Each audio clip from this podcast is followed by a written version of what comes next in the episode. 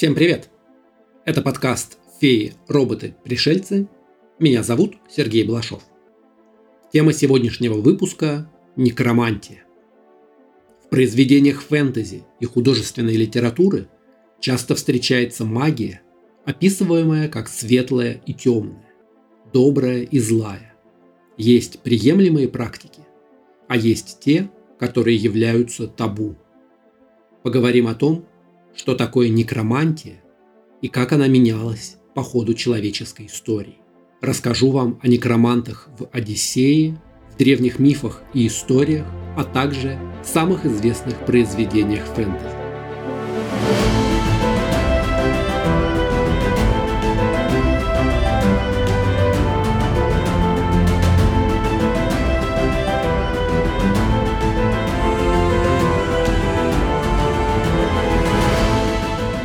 Некромантия – это практика, которую многие причисляют к черной магии или темному колдовству. Школа магии, которую не следует практиковать. Но так было не всегда. Сегодня мы рассмотрим истоки некромантии, ее развитие и использование в фантастике. Итак, что же такое некромантия? Некромантия – это практика магии – включающая общение с мертвыми, путем вызова духов в виде видений, либо воскрешения их телесной оболочки. Этот обряд может применяться для гадания и предсказания будущего. Духи ушедших больше не являются частью нашего мира, им ведомы события прошлого, настоящего и будущего. Целью некромантии может быть возвращение любимого человека из мертвых в некоторых случаях оживленных используют в качестве солдат и послушных слуг для мага-хозяина. Иногда некромантию называют магией смерти.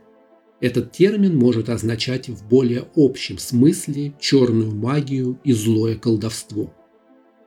Само слово произошло от греческого некромантия, что означает гадание с помощью мертвого тела. Самые ранние описания некромантии встречаются в Древней Греции и Риме, а также в Египте и Вавилоне. Эти практики часто сравнивают с шаманизмом, и сама некромантия не считалась запретной или предусудительной. Этот флер появился позже. Ранняя некромантия была связана с шаманизмом и, скорее всего, развилась из него. Древние чтили предков, и обращались к их духам за советом и помощью. В Древней Греции существовала практика под названием Никия, которая представляла собой обряд, в котором мертвых призывали отвечать на вопросы о будущем. Один из самых ранних примеров этого вида некромантии мы видим в Одиссее Гомера. Могущественная волшебница Церцея обладала способностью как воскрешать, так и слышать мертвых. Церцея обучила многим из этих заклинаний Одиссея. Она посоветовала ему отправиться в подземный мир и совершить обряд Никии, чтобы узнать способ безопасно вернуться домой. Одиссею следовало призвать дух слепого пророка Тересия, и этот ритуал описан довольно подробно. Сперва он должен был разжечь огонь в темноте ночи, а затем принести в жертву животных, кровь которых будет дана теням, то есть духам умерших, как питье. Прочитав заклинание, полученное от Церцеи, Одиссей встречает несколько теней, прежде чем увидеть пророка. В том числе он видит тень своей матери и потрясен этим, потому что не знал о ее смерти. Когда, наконец, появляется Тересий, он пьет кровь и начинает рассказывать, как Одиссею вернуться домой. Советую не трогать коров Аполлона, чтобы не навлечь на себя его гнев.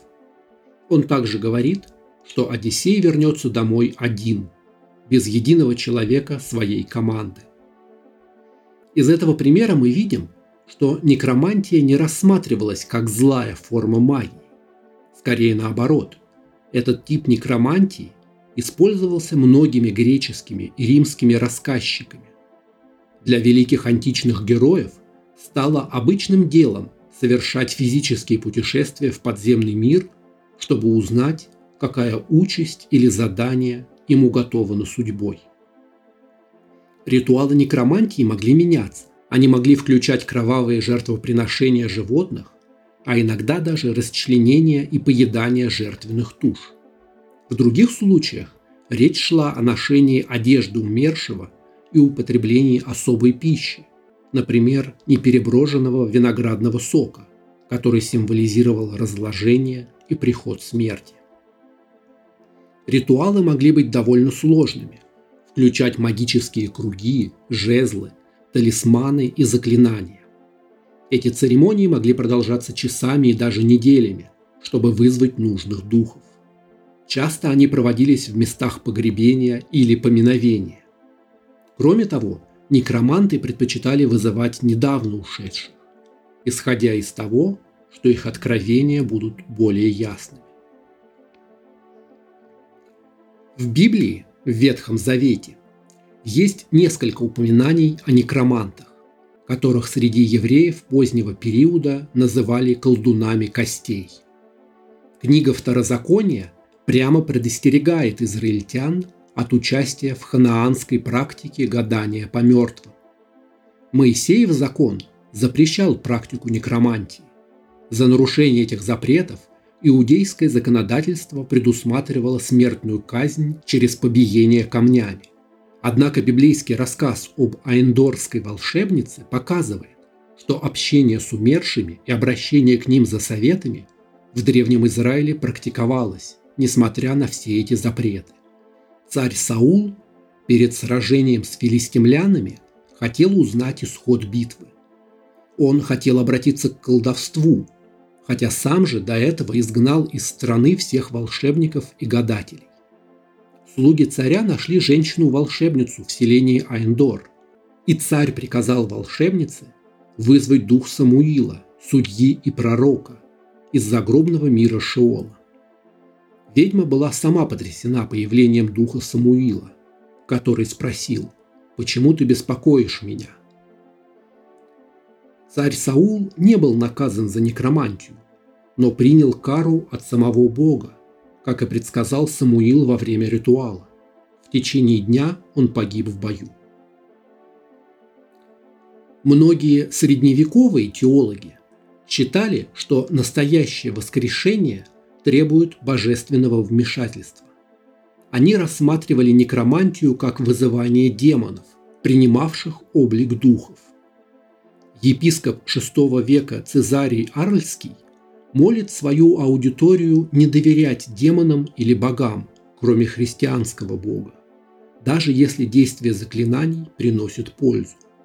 Он заявляет, что демоны действуют только с божественного разрешения, им разрешено Богом проверять веру христиан. Практика некромантии стала известна как малефициум, и католическая церковь осудила ее. Эта магия теперь считалась запретной. Хотя у практикующих некромантию было много общего, нет доказательств того, что они когда-либо формировали свою организацию. Одной из общих черт для колдунов было использование токсичных и галлюциногенных растений, таких как черная белина, дурман, беладонна или мандрагора. Средневековая некромантия считается смесью арабской магии и экзорцизмов, полученных из христианских и еврейских учений. Арабские влияния очевидны в ритуалах, которые включают фазы Луны, положение Солнца, день и время. Христианские и еврейские влияния проявляются в символах и формулах заклинаний, используемых в ритуалах призыва. Что достаточно интересно, было несколько священнослужителей – которые действительно выполняли определенные ритуалы некромантии. Они обладали широкими познаниями в астрологии, демонологии и экзорцизме. В некоторых случаях некромантии баловались простые ученики или посвященные более низкого чина. Их связывала вера в манипулирование бестелесными существами, особенно демонами, и магические практики. Средневековые практики верили, что с помощью некромантии они могут добиться трех целей – создания иллюзии, обретение знания и способность манипулировать волей других. Манипуляции с волей воздействуют на разум и волю другого человека, животного или духа. Демоны призваны причинить другим различные бедствия, сводить их с ума, воспламенять любовью или ненавистью, добиваться благосклонности или принуждать совершать какое-либо дело. Иллюзии включают в себя оживление мертвых или создание еды, развлечений или способа передвижения. Знания приобретаются, когда демоны рассказывают о различных вещах. Это может быть выявление преступников, поиск предметов или раскрытие событий будущего. Эти цели черной магии можно рассматривать в положительном и отрицательном свете. Все зависит от точки зрения.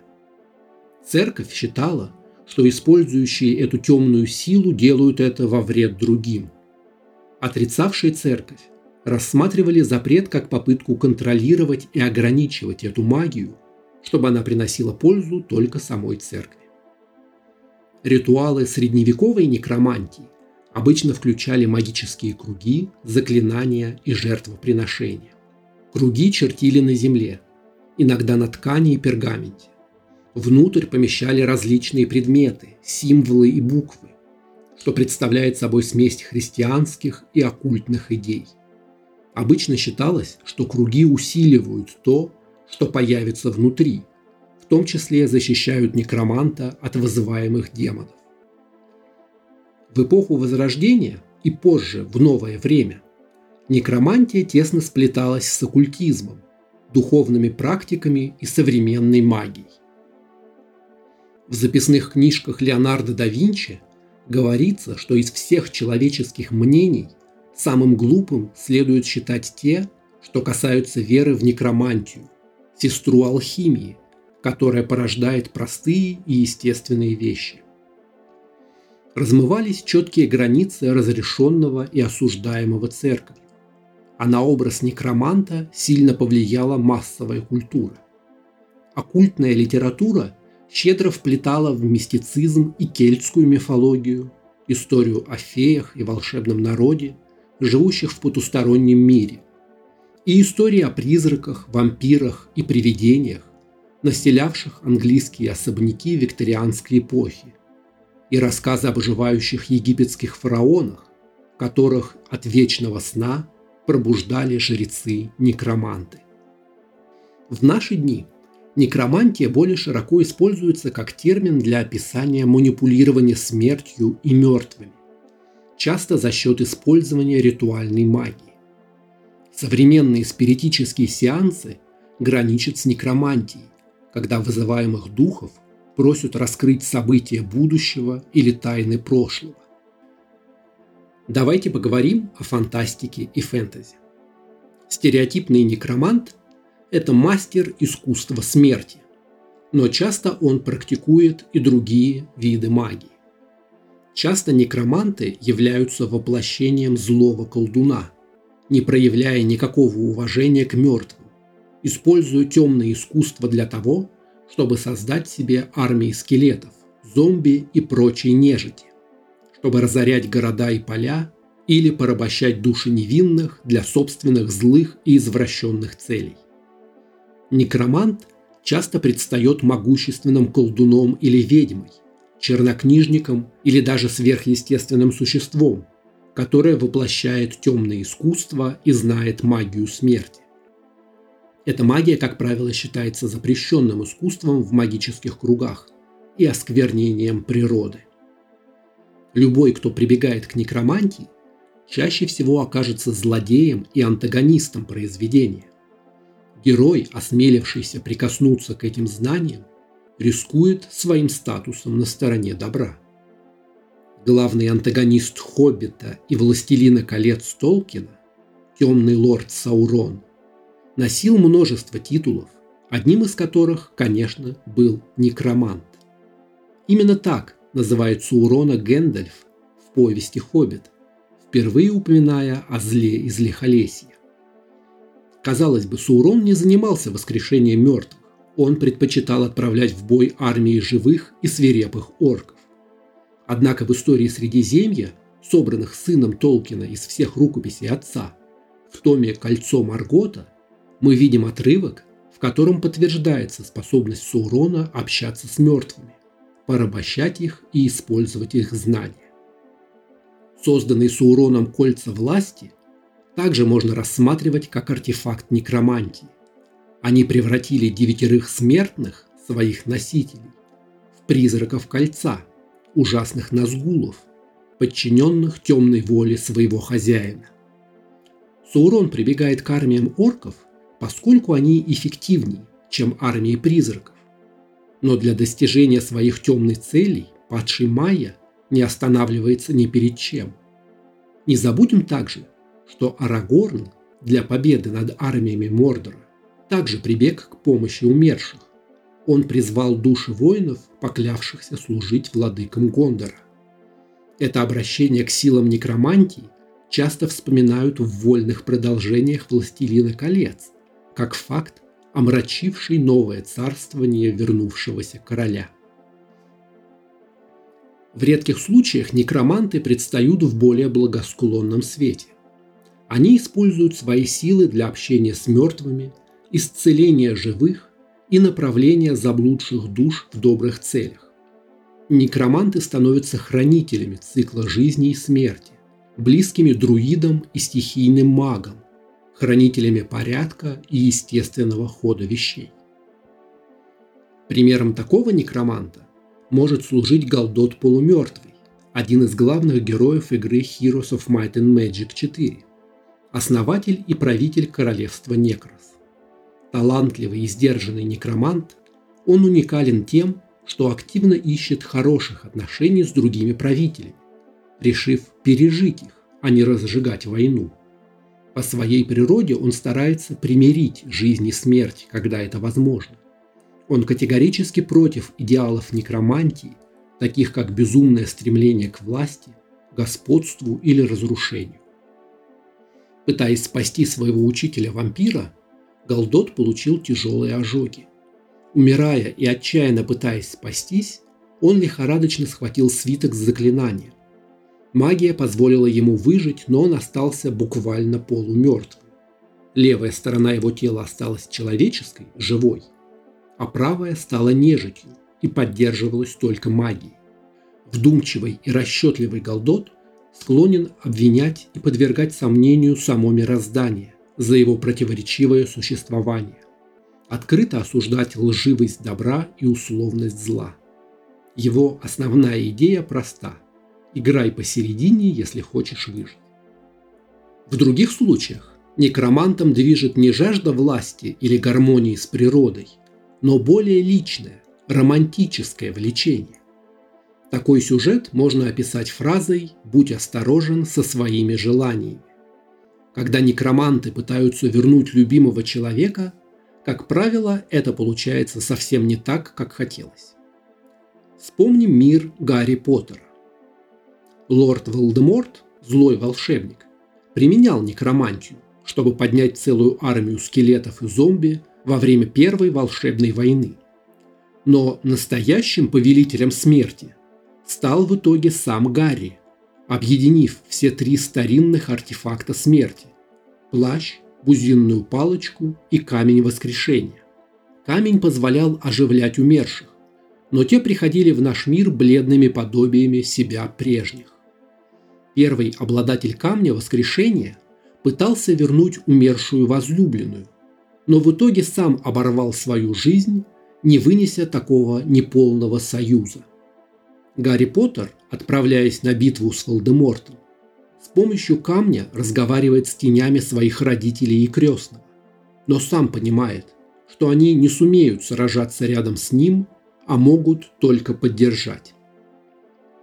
Иногда желание вернуть любимого становится первым шагом, толкающим колдуна на путь зла – Воскрешение из мертвых нарушает законы природы и Бога, делая трагическую любовь причиной падения. Они углубляются в тайны, которые человек не должен знать, и дальше все быстро идет под откос. Часто такие колдуны готовы заключить сделку с дьяволом или выпустить для этого в мир запечатанное древнее зло. когда изредка ему удается достичь цели, то счастье им это не приносит. Воскрешенный почти всегда возвращается не так, каким-то ужасным образом, или возмущается, что его или ее оживили. В «Кладбище домашних животных» Стивена Кинга главный герой пытается вернуть к жизни своего кота, затем сына и, наконец, жену, похоронив их на старом кладбище, которое стоит на месте древнего индейского святилища. Это действительно работает. Похороненный возвращается ночью, почти прежним, но лишь почти. Воскрешенные меняются и не в лучшую сторону. Ожившие и кот, и ребенок уже не были собой, оказались воплощением злобного демона, одержимого убийством. Иногда лучше оставить ушедших в покое. После такой неудачи некроманты, как правило, теряют остатки человечности и сходят с ума, пытаясь вернуть все, как было. Они могут стать коллекционерами живых кукол и держать получившихся чудовищ, делая вид, что это живые люди. В песне группы «Король и Шут» «Воспоминания о былой любви» рассказывается о хозяине замка, который приглашает к себе прекрасных девушек, чтобы задушить и навеки сохранить их в своем мире – как восковые фигуры, гротескные подобия жизни. Некромант, повелитель смерти, сам стремится максимально продлить свое существование. Часто самый верный способ сделать это – стать личом. Лич – это маг-некромант, ставший нежитью, после смерти или вместо смерти. Могущественный колдун, желающий стать личом, проводит ритуал, в ходе которого приносит человеческую жертву и заключает свою душу в специальный предмет – филактерию, после чего умирает и спустя некоторое время возрождается уже нежитью. В отличие от рядовых зомби и скелетов, личи сохраняют способность мыслить, прежний интеллект и магические способности. Такие классические личи встречаются во многих романах жанра меч и магия и в ролевой системе подземелья и драконы. Схожие черты, вечная жизнь через внешнее хранилище смерти можно найти и у славянского Кощея Бессмертного, и у Волдеморта. Но, конечно, самое интересное – это армия ходячих скелетов и зомби. Идея фикс любого некроманта, поднимающего нежить для завоевания мира. Во франшизе Mortal Kombat есть сразу два некроманта – колдуны Шансунг и Куан Чи. Оба они чернокнижники, которые увлекаются искусством некромантии. В обоих случаях их целью является поглотить как можно больше душ мертвых, чтобы создать армии и могущественных монстров для себя и своего хозяина. Куан Чи, в частности, своей магией оживляет Синдел – давно умершую королеву внешнего мира, что позволило начать нападение на земное царство. Зачем некроманту орды нежити? Возможно, он одержим идеей уничтожить мир. Может быть, хочет завоевать побольше земель и установить там свою власть. При этом ключевые роли в таком правительстве будут занимать сам некромант и его нежить-прислужники а подданные могут также быть в основном нежитью или простыми людьми, обреченными в любой момент стать основой для темных ритуалов. Давайте вспомним самых популярных некромантов, пытавшихся завоевать мир. Принц Артас, король Лич, мир Варкрафт. Сын короля Артас начинал как смелый принц, благородный герой Лордерона, юный паладин – все изменилось, когда он отправился расследовать появление загадочной чумы. Зараженное зерно не просто убивало людей, а обращало их в зомби. Вскоре Артас узнал, что город Стратхольм полностью заражен чумой. Принц отдал приказ убить всех жителей, прежде чем они превратятся в живых мертвецов. Чем дольше он сражался со злом, тем более сам удалялся от света обрекая своих людей на смерть, теряя спутников, взяв в руки проклятый меч Фростморн, Артес попадает под влияние сил зла. После возвращения в столицу его встречают как героя, однако принц убивает собственного отца и провозглашает падение страны. Бывший паладин становится слугой нежити, рыцарем смерти, а вскоре садится на трон короля Лича, повелителя всей нежити в мире. В событиях World of Warcraft Артас вновь собрал силы нежити и послал армию на войну со всем остальным миром. Некромант Сандро – самый популярный персонаж серии Heroes of Might and Magic. Сандро появился уже в первой части. Этот лич одержим классической идеей некромантов захватить весь мир и почти преуспел в этом. Его козни охватывают все события кампании третьей игры и приквела «Тень смерти». Ему удалось собрать могущественные артефакты, увеличивающие силу некромантии. Причем для того, чтобы получить их, он обманул нескольких героев, убедив, что собирается уничтожить эти предметы.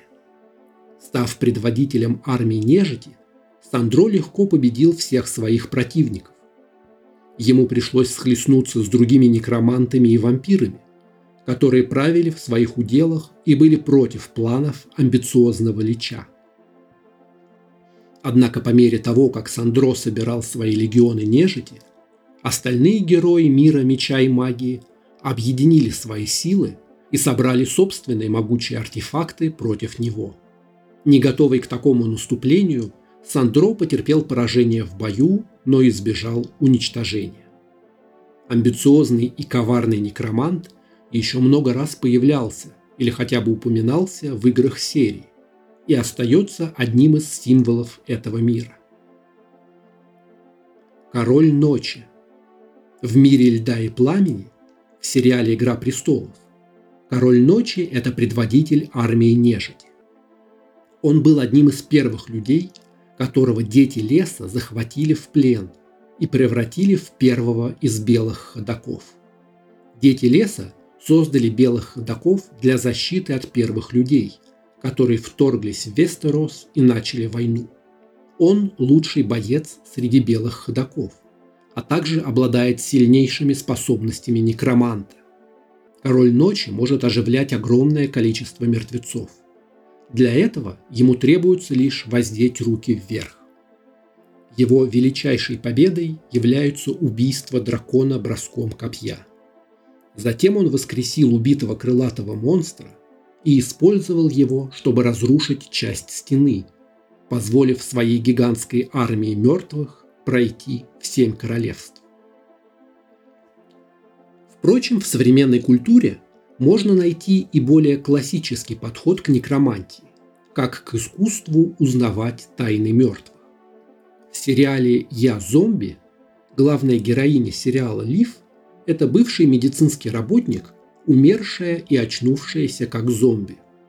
В результате хотя бы раз в месяц она должна питаться мозгами, чтобы продлить свое существование. Она работает в бюро судебно-медицинской экспертизы, чтобы иметь доступ к мозгам людей в морге. С каждым съеденным мозгом она впитывает новые воспоминания и черты умершего. Она начинает раскрывать смерть жертв, чьи мозги съела и помогает детективу полиции, который считает, что эти видения Лив являются экстрасенсорными способностями. Некроманты обычно оживляют не только свежие трупы, но и скелеты, на которых не осталось плоти. Отсюда возникает вопрос, существует ли точка, после которой тело слишком разложилось, чтобы его можно было поднять как нежить? Ведь если магия некроманта может скреплять кости скелета, несмотря на отсутствие связок, и обеспечивать ему двигательные функции, несмотря на отсутствие мускулов, то почему же тогда скелет вдруг все равно перестает функционировать, когда эти кости разбивают в порошок боевым молотом? После этого можно задаться вопросом, может ли некромант оживить пепел из урны или корову, из которой сделали мясо для гамбургера? Также возникает вопрос, насколько эта магия зла. Если все сводится к тому, чтобы собрать старые кости и дать им способность двигаться, Такое колдовство не отличается от гальванизации в стиле доктора Франкенштейна или оживления деревянных солдат и предметов старой рухляди. Тем не менее, из некромантов получаются действительно хорошие злодеи, способные вызвать целые армии из мертвых, вызывая чувство безнадежности у своих противников. Знания и опыт, полученные от общения с мертвыми, делает их чем-то больше, чем просто грозным врагом. А кто ваш любимый некромант в культуре? Напишите в комментариях. Канал «Феи, роботы, пришельцы» можно читать на Дзен, в Телеграме и ВКонтакте. Аудиоверсия подкаста доступна на сервисах Яндекс Музыка, Apple подкасты, Google подкасты и подкастах ВКонтакте. Видеоверсию смотрите на канале YouTube. Поддержать канал можно на сервисе Boosty по ссылке в описании. Оставляйте комментарии, ставьте оценки. Не забудьте подписаться на канал, чтобы не пропустить новые выпуски. Скоро увидимся!